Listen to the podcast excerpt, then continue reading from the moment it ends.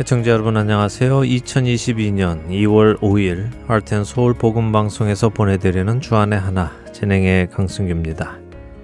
지난 한 주도 성경 안에서 구원에 이르는 지혜를 얻고 성경 말씀으로 교육받아 온전한 하나님의 사람으로 자라가신 여러분 되셨으리라 믿습니다.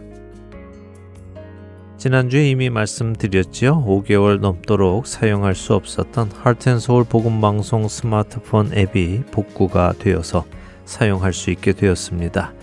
앞으로도 더 손쉽게 사용할 수 있는 기능을 추가 중에 있습니다. 이를 위해 기도를 부탁을 드립니다. 한 가지 알려드릴 것은 아이폰 사용자분들은 복음방송 스마트폰 앱을 여시면 업데이트하라는 버튼이 나옵니다. 그 버튼을 누르시면 앱스토어로 넘어가서는 업데이트를 할 수 있도록 되어 있는데요. 안드로이드 폰, 보통 삼성 전화기나 그 외에 다른 전화기를 사용하는 분들은 복음방송 앱을 열어도 여전히 방송이 재생이 안 되는 경우가 있습니다. 이런 경우에는 구글 플레이 스토어를 여시고 검색란에 Heart and Soul을 영어로 기입하신 후에 검색하시면 Heart and Soul 복음방송 앱이 나옵니다. 거기에서 업데이트 버튼을 누르시면 앱이 업데이트 되고요. 그 후에 방송을 들으실 수 있습니다.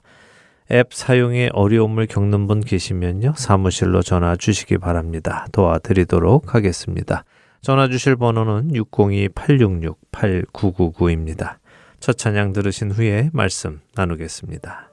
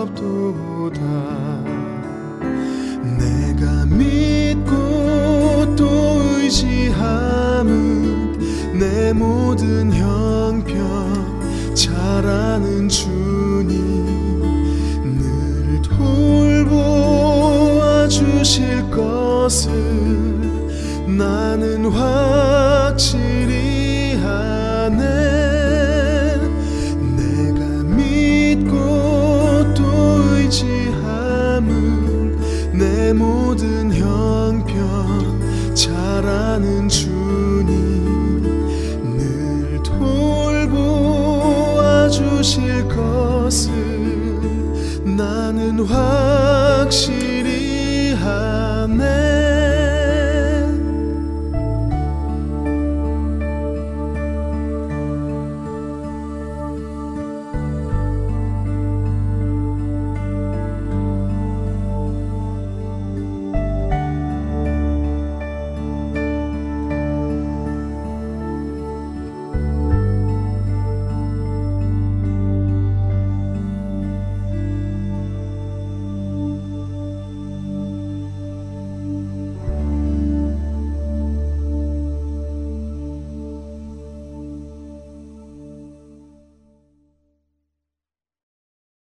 얼마 전 미국의 일간지 몇 군데에서는 콜린 르라는 한 여성의 이야기가 소개되었습니다.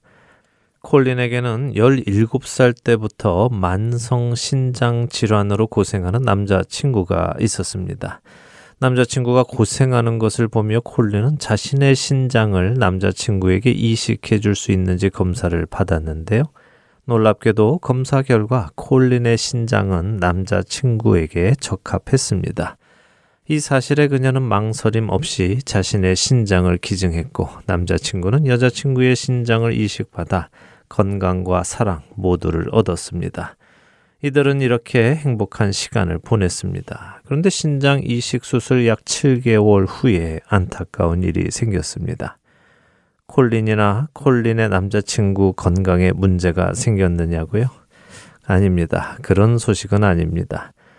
콜린의 남자친구가 한 파티에 참석했다가 다른 여성과 사랑에 빠진 것입니다.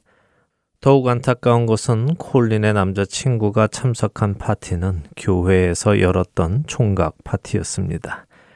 콜린은 다른 여자를 사랑하게 된 남자친구를 설득했습니다. 이 둘은 오랜 대화를 나눈 후에 잠시 한눈을 판 남자친구를 콜린이 용서하고 다시 만남을 이어갔지요. 그러나 그로부터 삼 개월 후 남자친구는 일방적으로 콜린에게 이별을 통보했고, 통보하며 한마디 말을 전했답니다.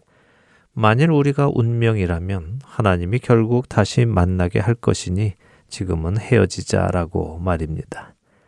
그렇게 콜린의 남자친구는 자신에게 신장까지 떼어준 콜린을 떠나 다른 여성에게 갔습니다.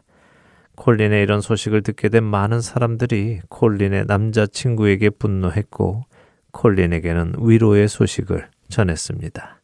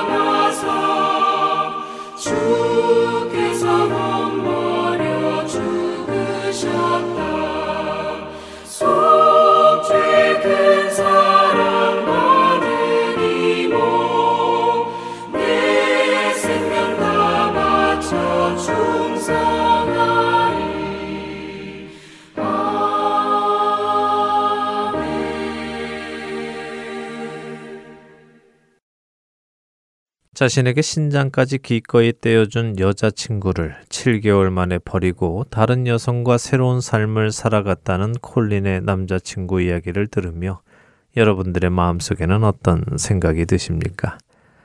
콜린의 남자친구는 어떤 사람이라는 생각이 드시는지요? 아마 우리 대부분은 그가 배은망덕한 사람이라고 생각할 것 같습니다. 은혜를 잊어버린 나쁜 사람이지요. 자신을 사랑하는 여인에게 상처를 준 파렴치한 사람이라는 생각이 듭니다. 자신의 여자친구로부터 신장을 이식받아 생명을 얻었으면서도 그녀에게 얻을 수 있는 유익만 얻고 자신은 자신의 눈에 좋아 보이는 다른 여성을 따라 떠나가면서도 하나님의 뜻이라면 다시 만날 것이라는 책임감 없는 말을 하며 떠나버린 그 사람은 참 나쁜 사람이라는 생각을 지울 수 없습니다. 그러나 그의 그런 모습 속에서 동시에 우리 자신의 모습을 보기도 합니다. 우리에게 생명 주신 예수 그리스도, 모든 찬양을 받으시기에 합당하신 그분이 나를 대신하여 온갖 조롱과 수모를 받으시고 살이 찢어지도록 채찍에 맞으시며 십자가에 오르사 손과 발에 못이 박히고 만왕의 왕이시며 온 우주의 왕이시기에 영광스러운 왕관을 쓰셔야 했음에도 불구하고 오히려 그분은 나를 대신하여 뾰족한 가시면류관을 쓰시고 십자가에서 나를 대신하여 죽으셨습니다.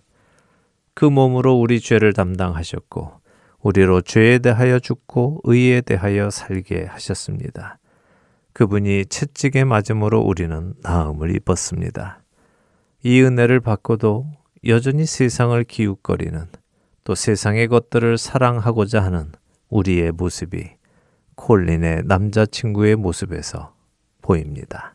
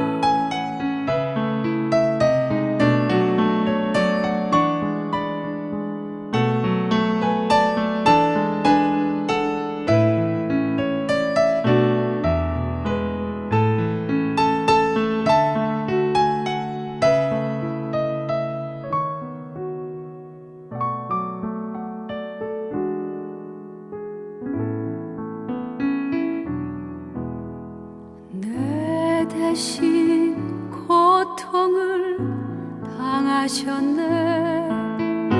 왜 날 사랑하나.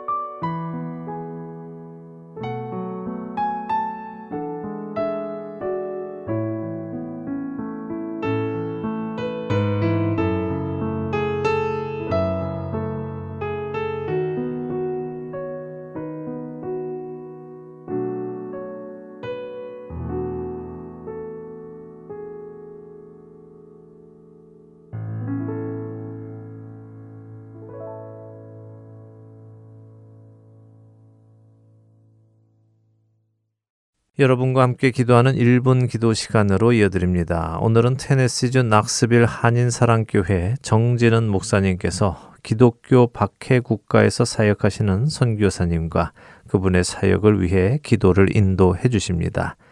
그 나라의 이름을 밝힐 수 없어서 시국이라고 지칭하심을 양해해 주시기 바랍니다.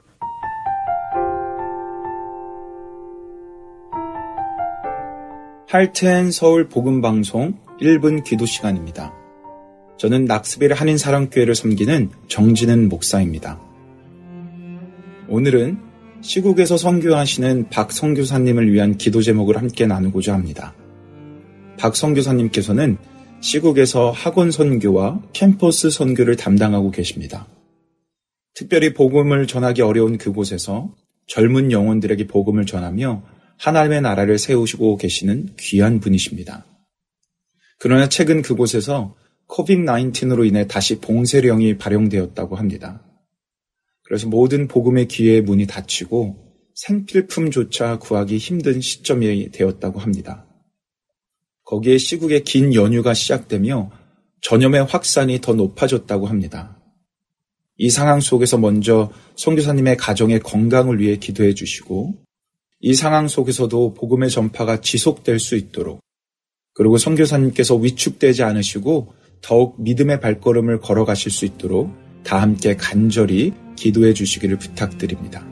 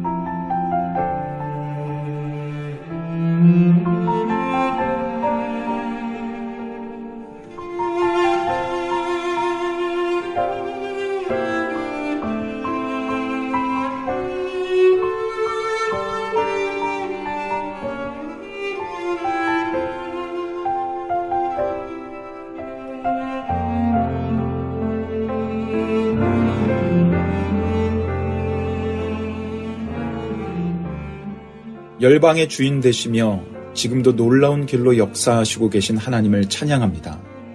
그 역사하심으로 시국의 박 선교사님을 돌봐주시고 계심을 믿습니다. 지금의 상황이 여러 가지로 막혀 있는 것 같아 보여도 새 길을 열어주시고 합력하여 선을 이뤄주실 줄 믿습니다. 특별히 선교사님의 가정을 눈동자처럼 지켜보아 주시고 영육 간의 강건함으로 이때에도 더욱 믿음의 발걸음을 걸어갈 수 있도록 은혜 베풀어 주옵소서.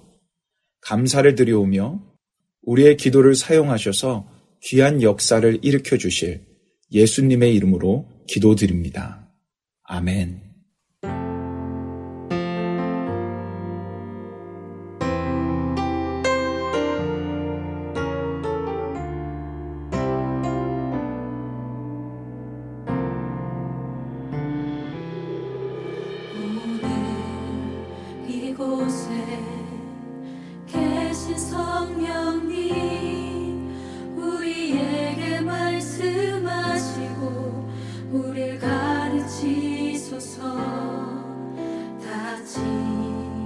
우리 맘 열어주시고 주의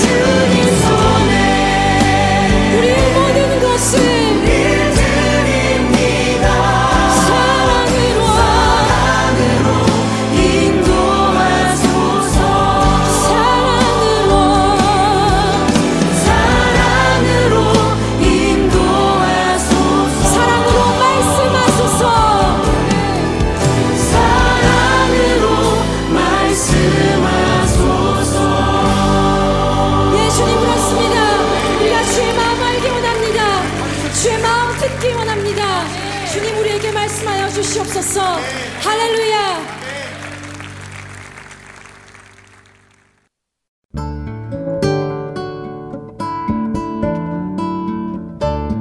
새로 나온 스마트폰 앱 사용해 보셨나요? 다운로드 기능은 물론이며 원하는 프로그램들만 따로 청취할 수도 있습니다. 그리고 하나 더, 스마트폰 일 대일 문의 기능도 있다는 것 아시나요? 방송과 관련된 여러분의 문의 사항을 앱에서 일 대일로 직접 문의하실 수 있습니다. 편리한 하트앤서울 스마트폰 앱 사용에 도움이 필요하신 분은 전화번호 육공이 팔육육 팔구구구로 문의해주세요. Heart and Soul 복음방송은 인터넷 더블유 더블유 더블유 닷 하트앤소울 닷 오알지를 통해 매주 토요일 네 시간의 한국어와 두 시간의 영어, 한 시간의 일본어로 복음을 전하는 선교회입니다. 이 방송은 스마트폰 앱이나 팟캐스트를 통해 여러분의 스마트폰에서 들으실 수 있으며 매주 댁에서 씨디나 엠피쓰리 씨디로 받아서 들으실 수도 있습니다. 자세한 문의는 방송사 사무실 전화번호 육공이 팔육육 팔구구구로 해주시면 안내해 드리겠습니다.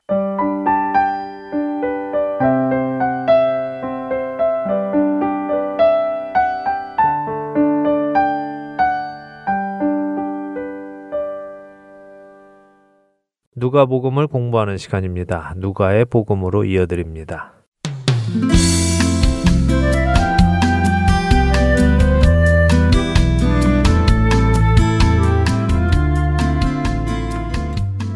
애청자 여러분 안녕하세요. 누가복음을 공부하는 시간입니다. 누가복음 진행의 함혜진입니다. 네, 여러분 안녕하세요. 강승규입니다. 칠십 명의 제자들이 예수님께 권세를 받아서 예수님께서 방문하실 마을을 먼저 방문하여 사람들을 준비시키고 돌아왔습니다. 네, 이렇게 보냄을 받은 제자들에 의해 마음이 준비되어서 예수님을 영접하게 되면 은혜 안에 들어오지만 예수님을 거부하게 되면 심판에 이르게 될 것을 말씀하시죠. 네.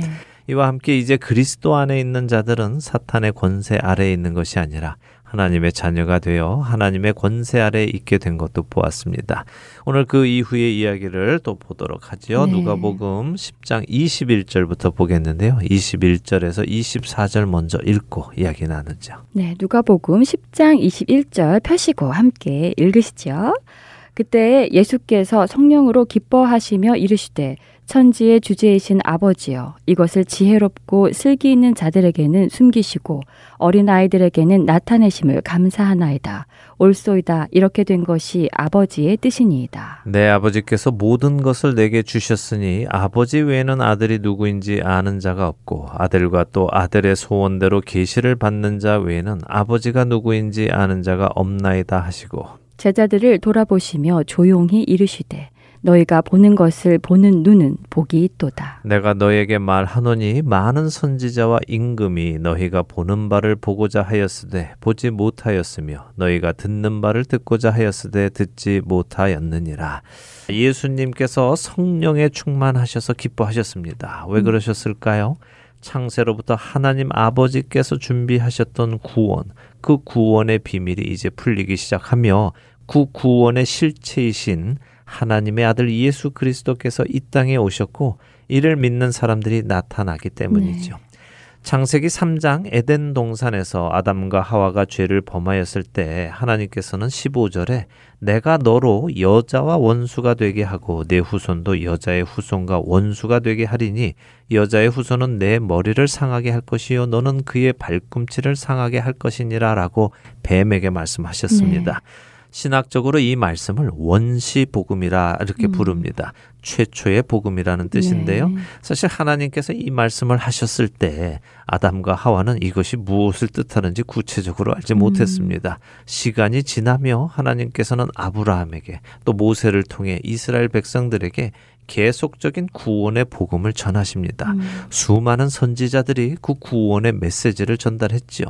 그러나 어느 누구도 그 구원의 메시지의 구체적인 모습은 알지 못했습니다. 네. 심지어 랍비들은요 메시아가 음. 두 명이라고까지 생각했습니다. 네. 고난을 받는 메시아와 그리고 왕으로 음. 오는 메시아 이렇게 두 명이라고 생각했죠. 아, 예수님께서 초림과 재림 이렇게 두 번 오신다는 생각은 못했던 것이군요. 네, 못했죠. 사람으로서는 그런 상상을 할 수 없었습니다. 네.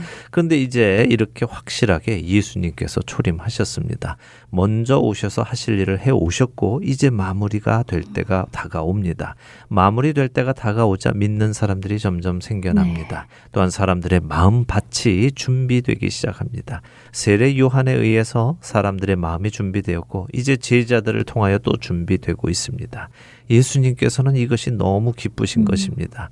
그래서 하나님께 감사의 기도를 올리시는 것입니다. 지혜롭고 슬기 있는 자들에게는 숨기시고 어린 아이들에게는 나타내심을 감사하나이다 라고요. 이것이 아버지의 뜻이라고 하십니다. 네, 그런데 왜 지혜롭고 슬기 있는 자들에게는 숨기시죠? 지혜롭고 슬기 있는 사람이라면 오히려 더 잘 이해하고 잘 받아들일 테니 알리셔야 하는 것 아닐까요? 네, 그러게요. 왜 그러실까요? 음, 네. 여기 예수님의 말씀은 그냥 지혜롭고 슬기 있는 사람을 말씀하시는 것이 아니라 뒤에 이어지는 어린 아이와 비교되는 대상을 말씀하시는 네. 것이죠. 하나님의 구원의 복음, 그 복음의 실체이신 예수 그리스도를 받아들이는 것은 어린아이처럼 어른의 이야기를 그대로 받아들이는 순수한 믿음이 있는 자들입니다. 네. 반면에 자기 자신에게 지혜가 있고 슬기가 있다고 생각하는 사람들은 자기가 생각하는 하나님이 있고 음. 자기가 생각하는 구원관이 있고 자기가 생각하는 메시아관이 있습니다. 네. 말씀드린 대로 어떤 이들은 메시아가 둘이다라고 생각하기도 한 것처럼 말입니다. 음. 그래서 이런 사람들은 자신들의 생각과 하나님의 뜻이 맞지 않기에 하나님의 뜻을 버리고 자신의 지혜, 자신의 슬기를 믿는 것이죠. 네. 우리는 바리새인들과 예수님의 대립을 누가복음 초반에서부터 보았습니다. 그랬죠. 바리새인들과 지도자들이 예수님을 죽이기로까지 결정했죠. 그렇습니다. 그들이 예수님을 죽이기로 결정한 이유는 무엇입니까? 예수님께서 자신들이 지켜오던 장로들의 유전을 지키지 않으셔서 그런 결정을 내렸죠. 맞습니다. 자신들이 생각하는 하나님관이 있었고 네. 자신들이 생각하는 구원관이 있었습니다. 음. 자신들의 생각에 옳은 것이 옳은 것이고 자신들의 생각과 어긋나는 것은 잘못된 것이라고 그들은 생각했습니다. 네. 그래서 그들은 하나님을 오해했습니다. 성경이 계시하는 하나님을 알아가는 것이 아니라 자신들의 생각을 담은 하나님을 만들어내었습니다. 그래서 예수님께서 말씀하십니다. 아버지 외에는 아들이 누구인지 아는 자가 없고 아들과 또 아들의 소원대로 계시를 받는 자 외에는 아버지가 음. 누구인지 아는 자가 없다고 하시죠. 네. 우리가 하나님을 온전히 알 수 있는 것은 그 하나님께로부터 오신 예수 그리스도의 증언에 의해서만입니다. 예수님이 오시기 전에 몇몇 특정한 사람들 외에는 하나님을 희미하게 알았습니다. 그런데 예수님께서 친히 오셔서 하나님 아버지를 알려주십니다. 보여주시죠. 그래서 이것을 보는 눈이 복이 있다고 하시는 네. 것입니다. 수많은 선지자들이 전하기는 했고 수많은 임금들이 대역을 맡았지만 그들은 보지 못하고 듣지 못했죠. 그런데 예수님의 제자들과 무리들은 볼 수 있고 들을 수 있으니 복이라고 하시는 것입니다. 그렇군요. 그런데 방금 수많은 임금들이 대역을 맡았다고 하셨는데 그게 무슨 뜻이죠? 네, 임금은 왕이죠. 네. 예, 사람들이 생각하는 왕은 그저 힘이 센 권력을 가진 통치자입니다. 네. 그래서 서로 왕이 되려고 싸우기도 음. 하죠. 힘을 가지려 하는 것입니다. 그렇게 왕이 되면 어떻게 합니까? 자신들 마음대로 권력을 휘두르며 자신들의 꿈을 이루어 네. 갑니다. 세계 정복을 위해 수많은 사람들을 전쟁에 내모는 왕도 있고 자신의 부를 축적해 나가며 쾌락과 즐거움만을 추구하는 왕도 있습니다. 그래서 백성들의 원성이 자자하기도 하지요. 네. 근데 이것은 모두 사람들이 만들어낸 왕입니다. 원래 왕은 하나님께서 하나님 대신 하나님의 백성을 다스리도록 세우신 사람입니다. 그렇기에 왕은 자기 마음대로 나라를 다스리는 것이 아니라 하나님의 뜻을 따라 다스려야 하는 것이죠. 성경적인 왕의 모습은 바로 그런 모습이었군요. 하나님을 대신하여 하나님의 백성을 다스리는 것이요. 네, 그렇습니다. 하나님께서 다윗 왕을 칭찬하시는 이유 중에 하나는 다윗에게 목자의 심정이 있었기 때문입니다. 네. 그는 목자로서 자라면서 자기 양을 지키기 위해서 사자나 곰과 맞서 싸웠다고 음, 네. 사무엘상 십칠 장 삼십사 절과 삼십오 절 말씀하시죠. 네. 그렇게 자기 양을 아끼던 그는 왕이 되기 전에는 자기에게 모여든 사람들을 아끼고 지켰고요. 왕이 되어서는 이스라엘 백성들을 아끼고 음. 지켰습니다. 에스겔서 삼십사 장 이십삼 절과 이십사 절에서 하나님께서는 다윗이 이스라엘의 목자였고 왕이었음을 말씀하십니다. 네. 이것이 왕입니다. 자신을 위해 권력을 휘두른 것이 아니라 하나님께서 주신 권세를 가지고 하나님의 백성들이 하나님 안에서 온전해지도록 먹이고 보호하고 섬기는 것, 음. 그것이 왕이죠.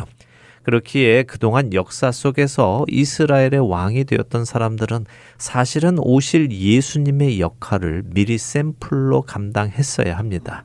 물론 그 일을 감당하지 못하고 세상의 왕처럼 권력을 자신들의 유익으로 삼은 사람들이 더 많았지만 그래도 개중에는 다윗과 같이 솔로몬 같이 히스기야나 요시야 같이 잠시라도 선하게 백성을 다스린 사람들이 있었죠. 네. 이런 왕들도 왕이 되기 위해서는 기름 부음을 받아야 했습니다. 메시아지요. 오실 메시아, 참된 메시아이신 예수님의 음. 샘플이었던 것입니다. 예수님의 대역을 맡았던 것이죠. 아, 그런 의미였군요. 이렇게 태초로부터 하나님께서 약속하신 구원의 실체, 예수님께서 이 땅에 오신 것은 정말 그 어떤 사건보다도 중요한 일이고 위대한 일이네요. 네, 복음을 알고 하나님 나라의 관점으로 세상을 보는 사람이라면 예수님의 초림이 얼마나 중요한 사건인지를 깨닫게 될 것입니다. 네. 그 말씀을 지금 예수님께서 하신 것이죠.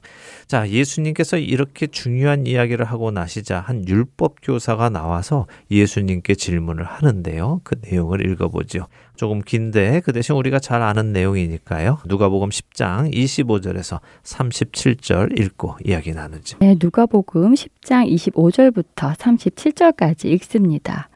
어떤 율법교사가 일어나 예수를 시험하여 이르되 선생님, 내가 무엇을 하여야 영생을 얻으리이까? 예수께서 이르시되 율법에 무엇이라 기록되었으며 네가 어떻게 읽느냐? 대답하여 이르되 내 마음을 다하며 목숨을 다하며 힘을 다하며 뜻을 다하여 주 너의 하나님을 사랑하고 또한 네 이웃을 내 자신같이 사랑하라 하였나이다. 예수께서 이르시되 내 대답이 옳도다. 이를 행하라. 그러면 살리라 하시니 그 사람이 자기를 옳게 보이려고 예수께 여짜오되 그러면 내 이웃이 누구니까? 예수께서 대답하여 이르시되 어떤 사람이 예루살렘에서 여리고로 내려가다가 강도를 만남에 강도들이 그 옷을 벗기고 때려 거의 죽은 것을 버리고 갔더라. 마침 한 제사장이 그 길로 내려가다가 그를 보고 피하여 지나가고 또 이와 같이 한 레위인도 그곳에 이르러 그를 보고 피하여 지나가되 어떤 사마리아 사람은 여행하는 중 거기 이르러 그를 보고 불쌍히 여겨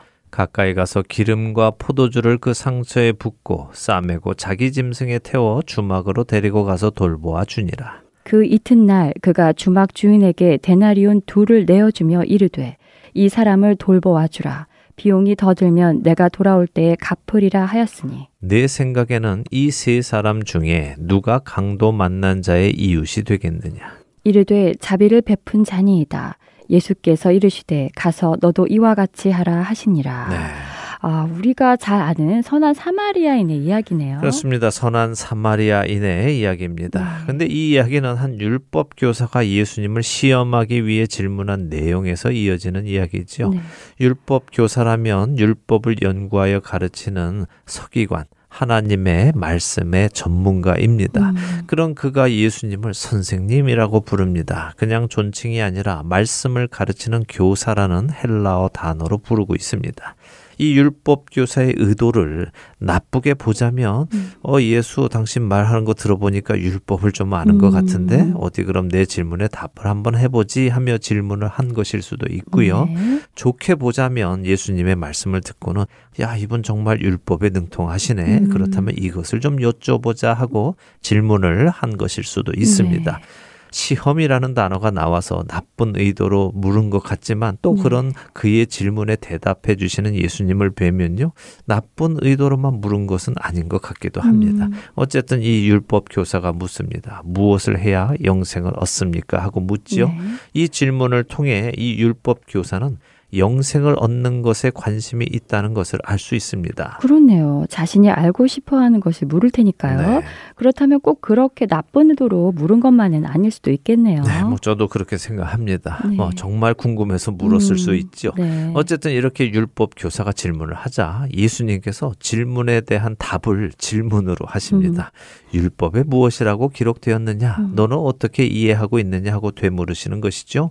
율법에 영생을 얻는 법이 나와 있다는 말씀입니다. 음. 그런 예수님의 되물으심에 그는 자신의 지식을 나타낼 수 있는 기회를 얻어서 답을 합니다. 우리가 잘 아는 대답이네요. 하나님을 사랑하고 이웃을 사랑하는 것이요. 그렇습니다. 마음을 다하고 목숨을 다하고 힘을 다하고 뜻을 다해 주 하나님을 사랑하고 이웃을 자기 자신과 같이 사랑하는 것. 음. 이것이 영생을 얻는 방법이며 마태복음 이십이 장에 의하면 온 율법과 선지서의 주제인 것입니다. 사랑이지요. 네. 하나님과 하나님의 형상으로 지음받은 이웃을 사랑하는 것 말입니다. 근데 여기 문제가 있습니다. 이웃을 사랑해야 하는데 그 이웃의 기준이 무엇인가 하는 것이죠. 이웃의 기준이요? 네. 이웃의 기준은 뭐 주변에 있는 모든 사람 아닐까요? 네, 물론 이웃이라면 주변에 있는 사람인데 음, 네. 그 주변의 경계는 또 어디겠습니까? 음. 자신이 사는 동네 사람들이 이웃일 수 있지만 음. 타주에 있는 사람을 만나면 나와 같은 주에 사는 사람이 이웃처럼 느껴질 수도 있죠. 네. 그런데 또 다른 나라 사람을 만나면 음. 내 나라 사람이 나와 다 이웃이 될 수도 있습니다. 네. 무슨 말씀인지 이해가 네. 되시죠? 네, 그러니까 한국을 예로 들어 서울의 무슨 동에 살면 그 동에 사는 사람이 이웃이고 다른 동에 사는 사람은 이웃이 아닐 수 있지만 한국 전체에서 보면 서울 사람은 다 이웃이고 다른 도시 사람은 이웃이 아닐 수 있고요. 외국에 나가면 한국 사람은 모두 형제이고 이웃처럼 느껴지듯이 그 기준이 무엇냐에 따라 이웃이 다를 수 있는 것이네요. 그렇죠. 누구의 관점으로 볼 때 이웃을 사랑하라고 하시는가 하는 음. 것이 지금 이 문제의 관점입니다. 네. 예수님 당시 사람들을 특별히 유대인들은 유대인들만 이웃이라고 생각했습니다. 음. 이방인들은 이웃이라고는 생각을 하지 않았죠. 이방인뿐 아니라 자신들과 피가 반이 섞인 사마리아인들도 이웃이라고 생각하지 않았습니다. 음. 더 나아가 바리새인들은 바리새인들만 이웃이라고 음. 생각할 정도였습니다. 그 정도였군요. 네. 자, 여기 서기관이 율법에 대해 잘 알고 있습니다. 그래서 대답했습니다. 그러니까 예수님이 너의 대답이 옳다라고 칭찬해 주셨죠. 네. 그리고는 아는 것에 그치지 말고 가서 그 아는 것을 행하며 살아라 라고 말씀해 주십니다. 음. 그러면 영생을 얻을 것이다 라고 하시는 것이죠. 그랬더니 그가 자신을 옳게 보이려고 알겠습니다. 이웃을 사랑하겠습니다. 근데 이웃이 음. 누구입니까? 하고 묻습니다. 네. 그가 이렇게 묻는 이유는 이것입니다. 이 사람이 영생을 얻으려면 어떻게 해야 합니까? 하고 물었습니다. 네. 영생을 얻는 자는 하나님께 가는 자겠죠. 음. 그 방법을 아는 자들은 율법을 아는 자들일 것입니다. 네. 이 사람도 그 방법을 자신이 대답하지 않았습니까? 그러니 이렇게 율법을 아는 자들이 너의 이웃이다. 다른 말로 하면 서기관들, 율법 교사들, 바리새인들이 너의 이웃이다. 음. 이렇게 답하시기를 기대했을 것입니다. 네. 그리고 예수님께서 자신이 기대했던 대로 네 이웃은 율법을 아는 바리새인들이다 라고 답을 하셨다면 음. 그는 놀라는 척하며 어휴 그렇습니까? 그러면 저는 이미 이웃을 사랑하고 음. 있었네요 하며 자신을 옳게 보이려 했겠지요. 네. 그런데 예수님께서는 그런 그의 생각을 알고 계셨습니다. 그의 마음속에 이웃은 자기 동족이라는 편협한 생각을 가지고 있는 것을 아셨기에 한 가지 이야기를 해주시는 것입니다. 그것이 바로 선한 사마리아인의 이야기인 것입니다. 그런 배경에서 선한 사마리아인의 이야기를 해주시는 것이었군요. 네, 이 선한 사마리아인의 이야기는 설교로도 음. 많이 들으셔서 네. 그 내용을 잘 아실 것입니다. 그렇게 일일이 설명드리지 않고 이 이야기의 주제만을 설명을 드리겠습니다. 누가 내 이웃인가? 이웃은 한쪽만 일방적으로 이웃이 될 수 없습니다. 네. 그렇죠? 네. 함혜진 아나운서가 제 이웃이면 저는 함혜진 음. 아나운서에게 이웃입니다. 그렇죠. 강국장님이 제 이웃이면 저 역시 강국장님의 이웃이죠. 그렇습니다. 자, 율법 교사는 누가 이웃입니까? 라고 물었습니다. 네. 예수님은 예루살렘에서 내려가다 강도를 만나 모든 것을 빼앗기고 얻어맞기까지 하여 죽어가는 한 유대인의 이야기를 하십니다. 그런데 음. 제사장도 그냥 지나치고 레위인도 그냥 지나치지요. 음. 제사장이나 레위인은 모두 하나님의 임재가 있는 성전에서 일하는 사람들입니다. 하나님께 가까이 있는 자들이죠. 네. 특히 제사장은 성전뿐 아니라 성전을 지나 성소에까지 들어가는 사람입니다. 근데 이들이 이 강도 만나 죽어가는 사람을 지나칩니다. 음. 이것은 무엇을 말씀하시는 것입니까? 하나님을 잘 안다고 해서 하나님께 가까이 있다고 해서 영생을 얻는 것은 아니라는 네. 말씀입니다. 아까 영생을 얻으려면 하나님을 사랑하고 이웃을 내 몸과 같이 사랑해야 한다는 것을 배웠습니다. 제사장이나 레위인들은 스스로 하나님을 사랑한다고 믿었을 것입니다. 음. 일반인보다 더 사랑한다고 생각했겠죠. 네. 마음을 다하고 뜻을 다하고 힘을 다해 사랑한다고 믿었을 것입니다. 아무래도 성전에서 일하고 직업이 하나님을 섬기는 일이니 더 그랬겠죠. 바로 그거죠. 자신들의 직업이 음. 하나님을 섬기는 일이기에 자신들은 하나님을 사랑한다고 믿었습니다. 네. 그런데 실제로 이들은 이웃을 사랑하지는 않았습니다. 이 말씀을 예수님은 하시려는 것입니다.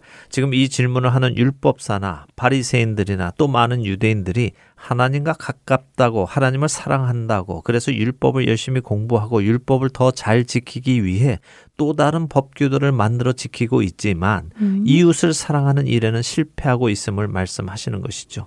이웃을 사랑하는 것은 무엇입니까? 이 사마리아인의 이야기에서 이웃을 사랑하는 것은 무엇이라고 배우십니까? 음, 이 이야기 속에서 보면 이웃이란 도움이 필요한 자에게 도움을 주는 관계라고 할 수 있을 것 같아요. 정확한 말씀입니다. 이웃이란 도움이 필요할 때 도움을 주는 사람입니다. 음, 네. 그러나 아까도 말씀드렸듯이 이웃은 일방적으로 한 사람만 이웃이 되는 것이 아니라 쌍방간의 이웃이 되는 것입니다. 그러니 이웃을 내 몸과 같이 사랑하라 하는 하나님의 말씀 그리고 예수님의 말씀은 도움이 필요한 자들이 서로 도움을 주고받는 사이가 되라는 말씀이고 음, 네. 그것은 내가 사는 지역을 따라 결정하는 것이 아니라 음. 하나님 나라의 관점에서 볼 때 모든 사람이 이웃임을 알아야 하는 것입니다. 네.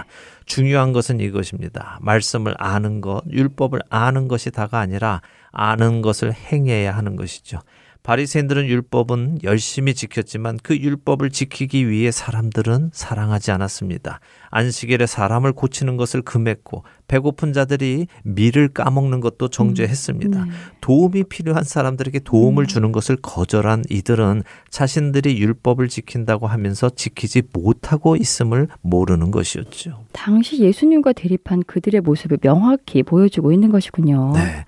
예수님을 믿는다는 우리도 어떠한지 점검해 보아야 할 것입니다. 네. 도움이 필요한 사람에게 도움을 주는 이웃이 되고 있는지, 서로 사랑하라고 하신 예수님의 계명을 지키고 있는지 돌아보고 생각으로 끝내는 것이 아니라 행동으로 옮기는 우리가 되기를 바랍니다. 아멘. 말로만 끝나는 것이 아니라 삶으로 말씀을 살아내는 참된 그리스도인들이 되기를 바라며 오늘 누가복음 여기에서 마치겠습니다. 네, 저희는 다음 주에 다시 뵙겠습니다. 안녕히 계십시오. 안녕히 계세요.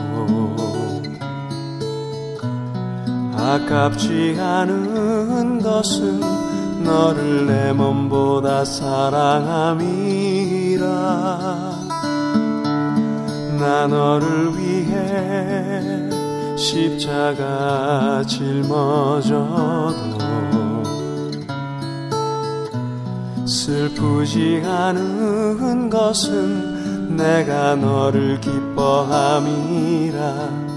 나 너를 위해 일찍 죽임을 당했어도 억울하지 않은 것은 너를 살리고자 내가 죽었음이니라.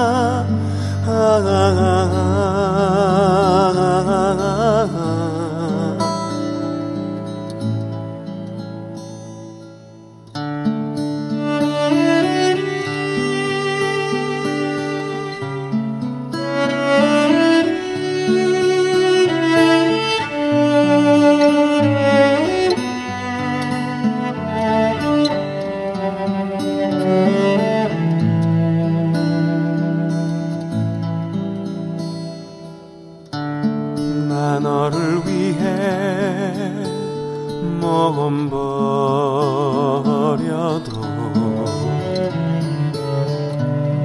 아깝지 않은 것은 너를 내 몸보다 사랑함이라. 나 너를 위해 십자가 짊어져도 슬프지 않은 것은 내가 너를 기뻐함이라. 나 너를 위해 일찍 죽임을 당했어도 억울하지 않은 것은 너를 살리고자 내가 죽었음이니라.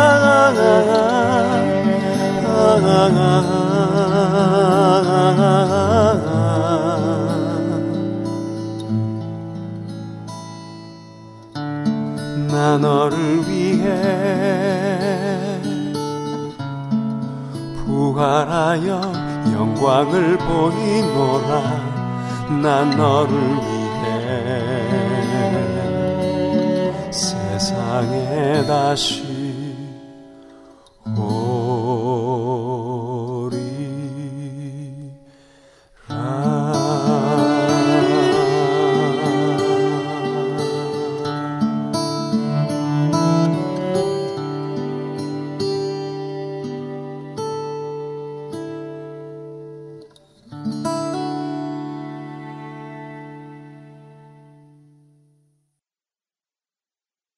사도 바울의 서신서에는 대마라는 사람의 이름이 몇 번 등장합니다. 골로새서에서 한 번, 빌레몬서에서 한 번, 그리고 디모데후서에서 한 번 등장하지요.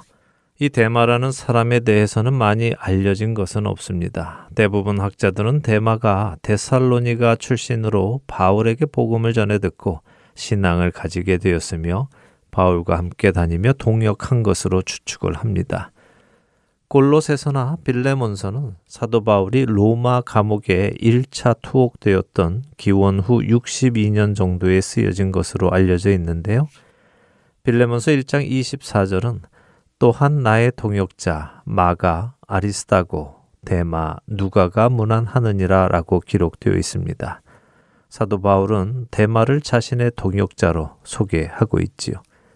골로새서 사 장 십사 절은 사랑을 받는 의사 누가와 또 대마가 너희에게 문안하느니라 라고 기록하고 있습니다. 그러니까 바울이 로마 감옥에 처음으로 투옥되었을 때 그의 곁에는 여러 동역자들이 함께 있었고 그 중에 대마도 있었습니다. 그는 그렇게 자신에게 복음을 전해준 사도 바울의 곁에서 옥살이를 돌보았습니다. 그런데 그의 이름이 다시 기록된 디모데후서 사 장에는 안타까운 일이 기록되어 있습니다. 디모데후서 사 장 십 절 상단입니다. 대마는 이 세상을 사랑하여 나를 버리고 데살로니가로 갔고. 사도 바울이 디모데후서를 기록한 때는 사도 바울이 로마 감옥에 두 번째 투옥되었을 때입니다. 순교를 얼마 남겨두지 않았을 때지요. 학자들은 그때를 기원 후 육십육 년 정도로 생각을 합니다. 결국 사도 바울이 골로새서나 빌레몬서를 쓴 지 삼, 사 년 정도의 시간이 흐른 후에 디모데 후서를 쓴 것입니다. 그 삼, 사 년의 시간 동안 대마가 변했습니다. 그리스도의 복음을 전해 듣고 그 사랑으로 새 생명을 얻었지만 그의 마음이 변했습니다. 그는 세상을 사랑했습니다. 그래서 떠났습니다. 사랑하는 할텐 서울 복음 방송의 청자 여러분, 여러분은 예수님의 은혜를 통하여 새로운 생명을 얻은 후에 그 은혜를 따라 예수님을 사랑하고 또 이웃을 사랑하며 살아가고 계십니까? 혹시 콜린의 남자친구처럼 자신에게 신장을 기증해준 여자친구를 버리고 운명이라면 하나님이 다시 만나게 해줄 것이라는 무책임한 말을 하며 세상을 사랑하고 계시지는 않습니까? 자신에게 복음을 전해준 바울의 곁에서 함께 동역하다가 바울의 말년이 너무 힘들어 보이고 복음을 전하는 사람의 삶이 쉽지 않아 보이자 다시 세상을 사랑하여 세상으로 돌아간 대마처럼 살아가고 계시지는 않는지요. 세상을 사랑하지 마시기 바랍니다. 세상에서 미련을 버리시기 바랍니다. 세상은 여러분을 사랑하지 않습니다. 왜냐하면 여러분은 세상에 속한 것이 아니라 예수님께 속하였기 때문입니다. 사랑해야 하는 것을 사랑하고 사랑하지 말아야 할 것은 사랑하지 않는 우리가 되기를 바랍니다. 내 마음속에 무엇을 간절히 원하고 있는지 살펴보는 우리가 되기를 소원합니다. 이 세상이나 세상에 있는 것들을 사랑하지 말라. 누구든지 세상을 사랑하면 아버지의 사랑이 그 안에 있지 아니하니 이는 세상에 있는 모든 것이 육신의 정욕과 안목의 정욕과 이생의 자랑이니 다 아버지께로부터 온 것이 아니요 세상으로부터 온 것이라. 이 세상도 그 정욕도 지나가되 오직 하나님의 뜻을 행하는 자는 영원히 거하느니라. 요한일서 이 장 십오 절에서 십칠 절의 말씀입니다. 세상이나 세상에 있는 것들을 사랑하지 않고 오직 하나님의 뜻을 행하여 영원한 생명에 이르는 저와 애청자 여러분이 되시기를 소원하며 오늘 주안의 하나 여기에서 마치도록 하겠습니다. 함께 해주신 여러분들께 감사드리고요. 저는 다음 주 이 시간 다시 찾아뵙겠습니다. 지금까지 구성과 진행의 강승기였습니다. 애청자 여러분 안녕히 계십시오. 갈보리 산 위에 십자가 섰으니 주가 고난을 당한 표라 험한 십자가를 내가 사랑하며 주가 보혈을 흘림일세 죄 우스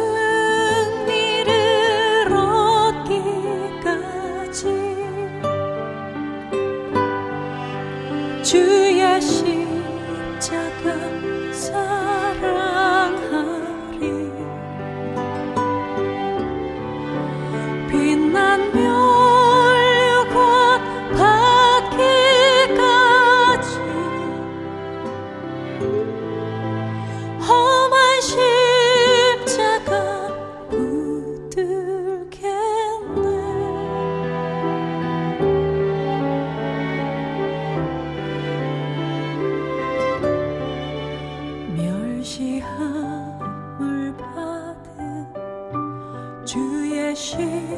십자가에 나의 마음이 끌리도다 귀한 어린 양이 영광 다 버리고 험한 십자가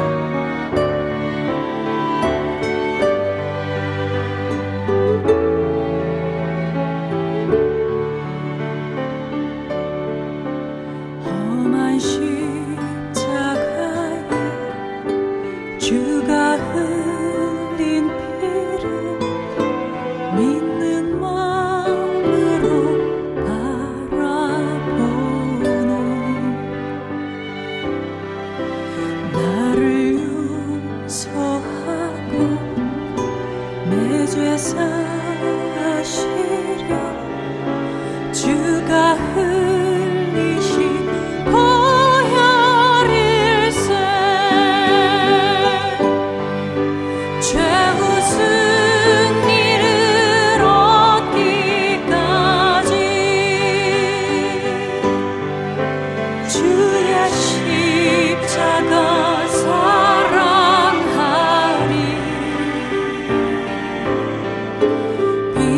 명